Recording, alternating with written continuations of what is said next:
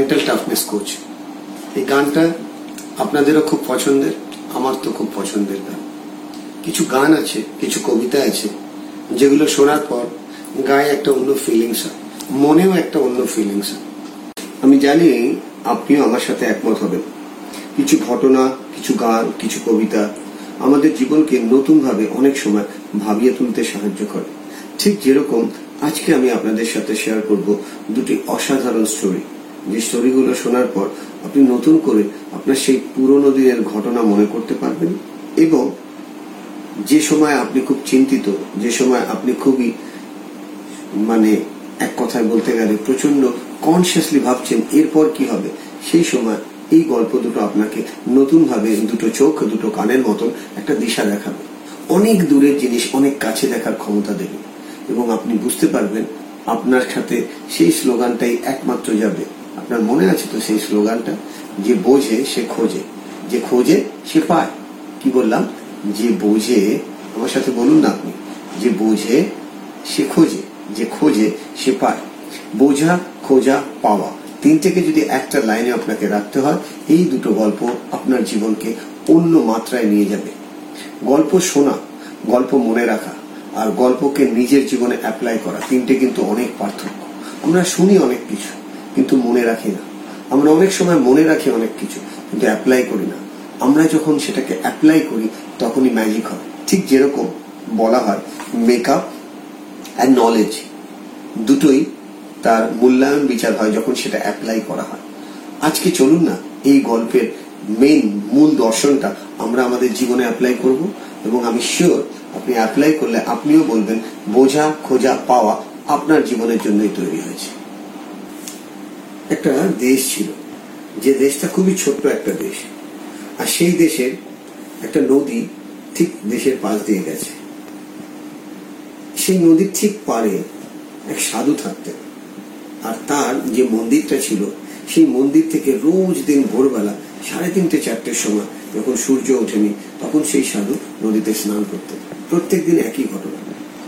আর স্নান করে উঠে তিনি ভাবতেন যে আজকের দিনটা যেন আরও বেটার হয়। আমি যেন দেশের এবং আমার এই মন্দিরে যারা আসবে তাদের যেন প্রপারলি আমি পরিচর্যা করতে পারি।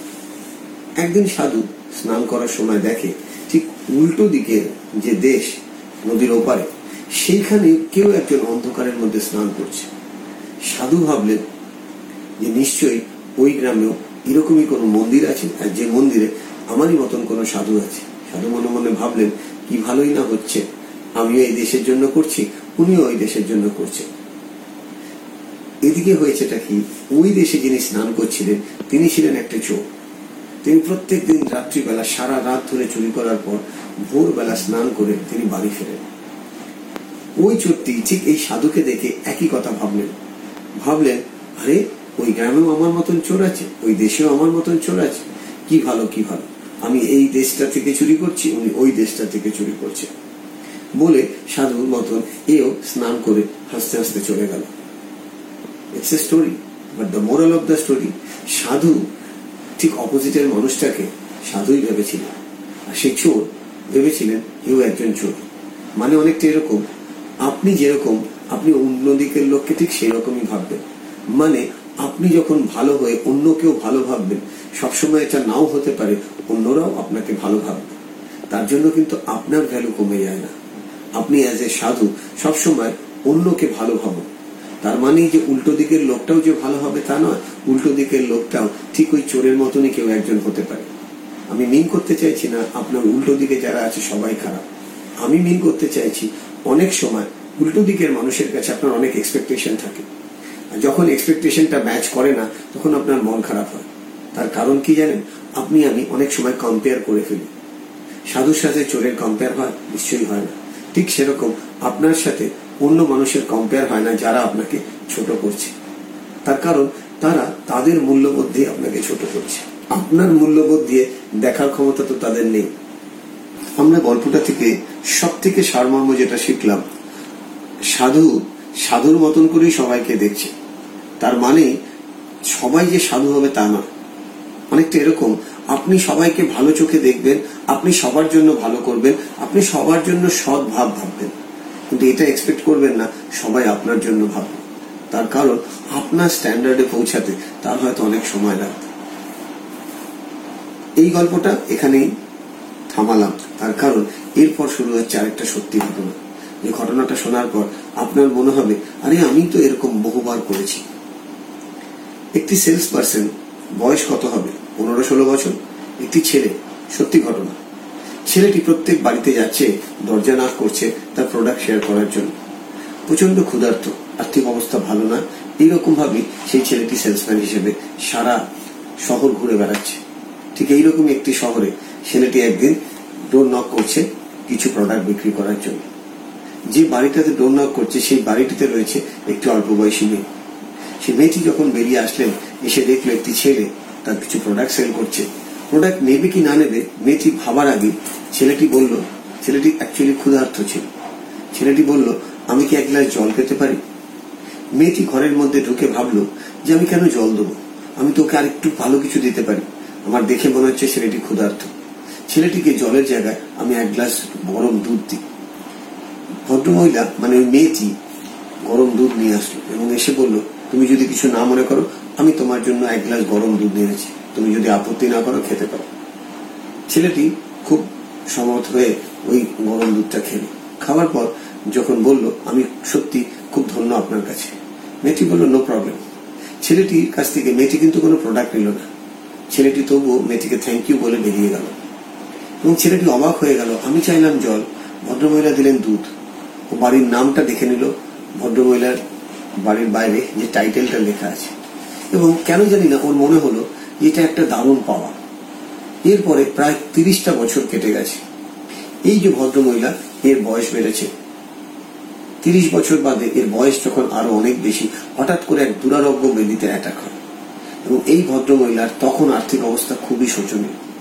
সে যখন হসপিটালাইজড হয় হসপিটাল থেকে বলা হয়, আপনার ট্রিটমেন্টে অনেক খরচা লাগবে বাট সেটা ম্যাটার করে না, দেখি আমরা আপনাকে বাঁচাতে পারি কিনা। এইরকম সময় যখন ডাক্তার অ্যানাউন্স করে দিল অপারেশন অনিবার্য, ভদ্রমহিলা পারমিশন দিলেন অপারেশনে অপারেশন হলো, ভদ্রমহিলার যে রোগটি ছিল সেটা একটা দুরারোগ্য ব্যাধি এবং অপারেশনে এক লক্ষতে একটি মানুষই বাঁচে, কিন্তু ভদ্রমহিলা বাঁচলেন। ভদ্রমহিলা বাঁচার পর ভদ্রমহিলা ওয়েট করছেন কখন তার বিলটা আসবে এবং খুবই চিন্তিত আদৌ কি আমি পারব এই বিলটা দিতে? না হলে আমাকে আবার লোন নিতে হবে। এইসব ভাবতে ভাবতে ভদ্রমহিলা ওয়েট করছেন সেই বিলটা। এদিকে যেটা হয়েছে ডক্টর যিনি অপারেশন করেছেন, তিনি ভালো করে প্রেসক্রিপশন দেখছিলেন।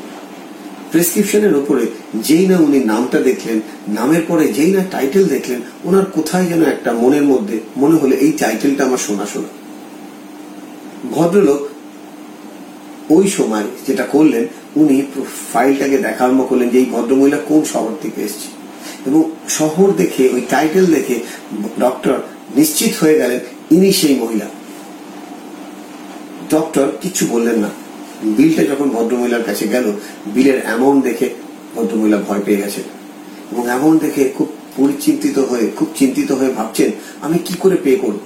বাট নেক্সট পেজে যখন ফাইনাল বিলের অ্যাড করা আছে সেখানে একটা বড় করে স্টিকার লাগানো আছে। পেড ভদ্রমহিলা চমকে গেল। কি করে পেড হলো? কে পেড করেছে? ঠিক এই সময় ভদ্রমহিলা দেখলেন ডক্টর এগিয়ে আসলেন। ডক্টর এগিয়ে এসে বললেন ম্যাডাম আপনি আপনার অপারেশনের যে খরচাটা হয়েছে, সেটা আজ থেকে তিরিশ বছর আগে এক গ্লাস দুধ দিয়েছিলেন। সেই দুধ দিয়ে এটা দেওয়া হয়ে গেছিল আপনার অপারেশন ফিস ভদ্রমহিলা কিছুতেই মনে করতে পারছেন এর মানে কি। ডক্টর তখন মনে করালো, আপনার মনে নাও থাকতে পারে, বা তিরিশ বছর আগে আমি আপনার বাড়িতে অ্যাজ এ পনেরো ষোলো বছর আমার বয়স ছিল, আমার আর্থিক অবস্থা তখন খুব খারাপ ছিল। একদিন খুব ক্ষুধার্থ অবস্থায় আপনার বাড়ির সামনে যায়, এবং আপনি সেদিন আমাকে জলের জায়গায় এক গ্লাস দুধ দিয়েছিলেন। ভদ্রমহিলার ইমিডিয়েটলি ফ্ল্যাশব্যাকে সব মনে পড়ে গেল। ভদ্রমহিলার দু চোখে জল ডক্টরেরও দু চোখে জল। ভদ্রমহিলা ভাবতেও পারেননি যে এভাবেও মানুষ মনে রাখতে পারে সামান্য এক গ্লাস দুধ তার জীবনের থেকেও মূল্যবান হয়ে দাঁড়াল। ডক্টর হাওয়ার্ড কেলি, এটা সত্যি ঘটনা। ডক্টর হাওয়ার্ড কেলির লাইফে ঠিক এইরকমই ঘটনা ঘটেছিল যখন তিনি ষোলো বছর বয়স ছিলেন। ডক্টর হাওয়ার্ড কেলি বলেননি, ঠিক এই ছোট্ট ঘটনাটা কীভাবে আরেকটা মানুষের জীবনে তিনি ট্রান্সফর্ম করলেন। আমরাও কিন্তু অনেক সময় ছোট ছোট ক্ষেত্রে আমরা অনেক ক্ষেত্রে এরকম হেল্প করেছি। আমাদের অনেক সময় রাস্তা ক্রস করিয়ে দিয়েছি কোনো বয়স্ক মানুষকে, অথবা কোনো অন্ধ মানুষকে হাত ধরে একটা জায়গা থেকে আরেকটা জায়গায় নিয়ে গেছি। হয়তো আমরা এত কিছু ভাবিনি, আমরাও অনেক সময় নিঃস্বার্থভাবে অনেক কিছু করি। আর আপনি হয়তো জানেন না, আপনার সেই ছোট ছোট নিঃস্বার্থের কাজ ঘুরে আপনার কাছে এরকম বড়ভাবেও ফিরে আসতে পারে। এই গল্পটা বলার আজকে এটা কারণ। এখন যে সিচুয়েশনের মধ্যে দিয়ে আমরা যাচ্ছি, যে প্যান্ডেমিক সিচুয়েশন আপনারা জানেন, চারিদিকে মানুষের একটা হাহাকার। আমরা অনেক ক্ষেত্রে মানুষকে হেল্প করি, কিন্তু আজকের দিনের হেল্পটা হয়তো অনেকটাই পরিপূর্ণ হতে পারে আপনার এই গল্পটার সাথে। হতেই পারে কোনো একটা মানুষের জীবনে আপনি এরকম একটা হেল্প করলেন, যে হেল্পের কারণে সে হয়তো তার নতুন করে জীবন ফিরে পেল। কত মানুষ কি অসম্ভব অসহায় অবস্থায় আছে। আমরা প্রত্যেক দিন নিউজে দেখছি প্রত্যেক দিন নিউজ পেপারে দেখছি। আমরা সত্যি ভীত। এই জন্য নয় যে এর পরে কি হবে। এই জন্য যে আজকে স্টিল আমরা সেভ আছি। কিন্তু সারা ভারতবর্ষ বা সারা পৃথিবীতে প্রচুর মানুষ কোথা থেকে কীভাবে যে হারিয়ে যাচ্ছে আমরা বুঝে পাচ্ছি না। আমার অ্যাডভাইস আজকের এই দুটো গল্প থেকে দুটো জিনিস কিন্তু আমরা শিখতে পারি। ফার্স্ট হচ্ছে, আমি নিজে যদি পিওর থাকি, অন্যেরা আমাকে পিওর ভাববে বা ভ্যালু দেবে, নাও হতে পারে। কিন্তু তার জন্য আমি কেন নিজেকে ইম্পিওর করব? আমার পিওরিটির ভ্যালু যেন সবসময় বাড়তে থাকে।